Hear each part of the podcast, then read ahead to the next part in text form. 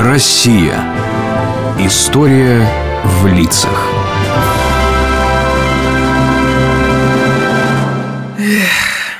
Чего вздыхаешь? Домашку делать тяжело. А знаешь, есть такое древнее латинское выражение «через тернии к звездам». В том смысле, что труд позволяет человеку совершенствоваться и покорять вершины, устремляться к звездам. Прямо-таки к звездам? Для некоторых этот девиз стал буквальным «прямо к звездам». Например, для Сергея Королева, русского ученого, который через тяжелейший труд и страдания отправил человечество в космос. Сергей Королев родился в семье учителя русской словесности Павла Яковлевича 12 января 1907 года в городе Житомире. В 12 лет Сергей поступил в подготовительные классы гимназии в Киеве, а в 1917 году пошел в первый класс гимназии в Одессе, куда переехала его семья. Он увлекся авиацией, и как только появилась возможность, Королев начал постигать ее премудрости. Уже в 16 лет ему доверили читать лекции, а через год – Королев уже предложил, представь себе, проект безмоторного самолета К-5 Фактически планера, летящего за счет особенного взаимодействия с потоком воздуха. И это его предложение не просто выслушала экспертная комиссия, а рекомендовала самолет к постройке. Естественно, слава молодом гении разнеслась по стране Поэтому, когда Королев из Киевского политеха, в котором освоил основную программу всего за два года, перевелся в Московское высшее инженерное училище, будущую Бауманку, в 1926 году, его уже ждали. И совсем скоро пришло время для судьбоносной встречи. Добрый день. Привезли репортаж о Королеве? Да, что главное вам рассказал Королев? Про встречу с Циолковским. Ага, пожалуйста, рассказывайте. Приехали они в Калугу И встретил их высокий старик В темном костюме со слуховым аппаратом. Так. Говорил он немного, но энергично и обстоятельно. А еще Королеву запомнились ясные глаза Циолковского – и то, как Циолковский на громкие лозунги Королева о стремлении к звездам отреагировал советом учиться и терпеть. А на прощание подарил свои какие-то очень редкие книги. Стало быть, разглядел в Королеве своего. Ну что ж, скорее пишите. Воспоминания о встрече с Циолковским прямо сейчас в номер дадим. Это людям обязательно надо знать. Встреча с великим ученым на всю жизнь запомнилась Королеву. Он вспоминал о ней с особой теплотой и не переставал подчеркивать, что идея ракетного двигателя, работающего на жидком топливе, принадлежит Циолковскому. Но та встреча была важна не только в воспитательном, так сказать, плане, но и чисто техническом. Дело, наверное, в книгах, которые передал Королеву Циолковский. Точно.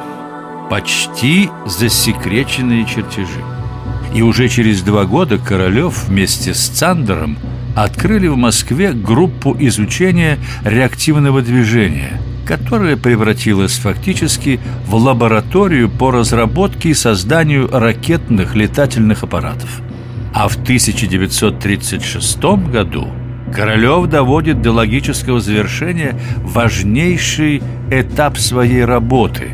Проходят испытания две крылатые ракеты.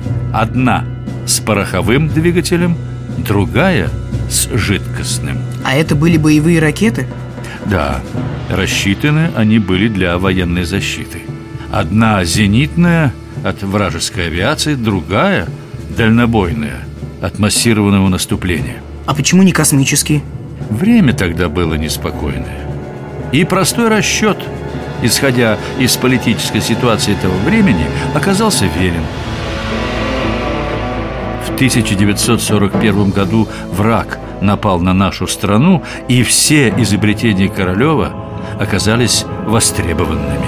Теперь понятно. Однако сам Королев незадолго до войны оказался в тюрьме. Как же так? Почему? По ложному, как считают некоторые историки, доносу.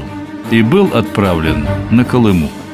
Но начавшиеся военные действия заставили найти талантливого изобретателя и пересмотреть его дело. Так Королев попал в закрытые спецлаборатории, где принимал участие в важнейших разработках. Сначала под руководством Туполева в создании и производстве бомбардировщика Ту-2, затем ракетного двигателя нового типа для применения в авиации – в итоге Королеву удалось создать и в 1948 году начать испытание баллистической ракеты Р-1 с рекордной дальностью полета около 3000 километров. В 1950 году ракета была сдана на вооружение. Но этого было мало. Почему?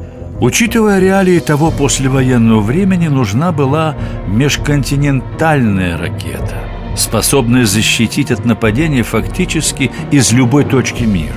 Значит, надо было увеличить дальность полета ракеты Р-1. Вот именно. Но для этого потребовалось около десятка последовательных модификаций.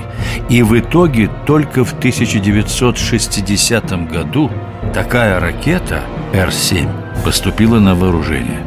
У нее уже было две ступени, а это фактически возможность выхода в космос. Добрый день, товарищи. Прошу садиться. Э, товарищи, сегодня мы должны одобрить или не одобрить Следующее предложение товарищей Королева, Келдыша и Тихонравова о выведении с помощью нашей новейшей ракеты Р-7 искусственного спутника Земли.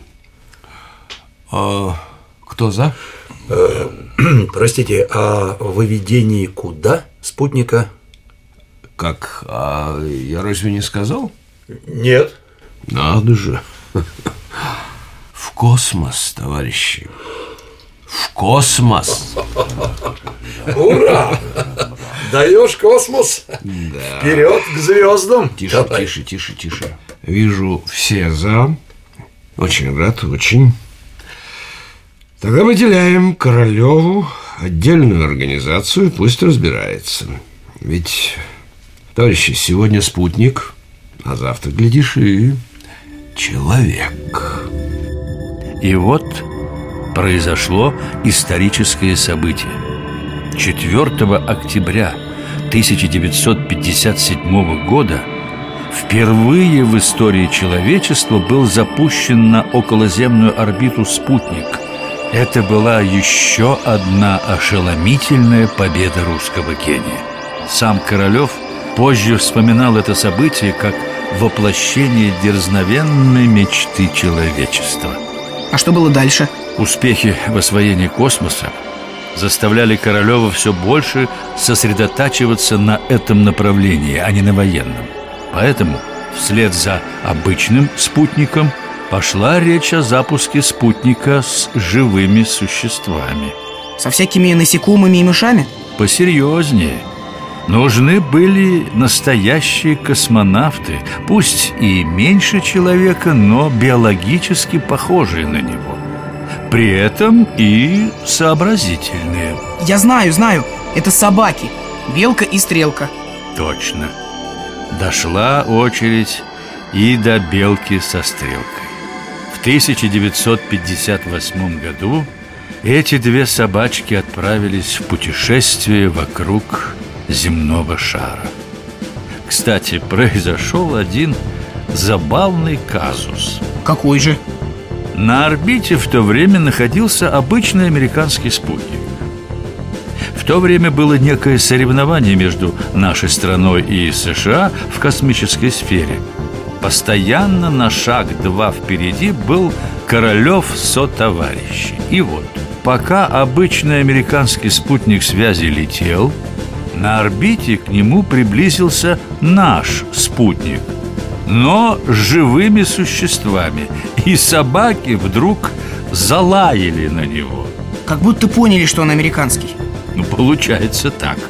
Во всяком случае, вернулись на землю Белка и Стрелка Героями фактически вдвойне Но на лаврах почивать было нельзя Королев исследовал их состояние И принял решение о том, чтобы послать человека в космос Всего лишь на один виток вокруг Земли Почему? Что-то было не так? Королев не хотел рисковать. Несмотря на жаркое соперничество с США, все-таки во главе угла стояла безопасность и уверенность в успехе, приходящая только после полного анализа и всех проверок. И вот пришел этот исторический день 12 апреля 1961 года, день святого Иоанна Лествичника. Разработанный Королевым спутник «Восток» готов к старту. Готов к преодолению пространства и истории. У Гагарина позывной «Кедр», у Королева «Заря-1». Я за один. Послушайте меня. Это транслирует команды. Прием. Минутная готовность. Кедр. Я за один. Внимание. Минутная готовность. Минутная готовность. Вот понял, минутная готовность, невыходное положение, закрыл. Поэтому я несколько при этом прием. Юрка, так. Юрка, так. Чисто. Затяжка один. Здесь затяжка. Продувка. Продувка. Продувка. Здесь продувка. Юрка, длина. Юрка, длина. Юрка, Зажигание. Петр, я за один. Зажигание.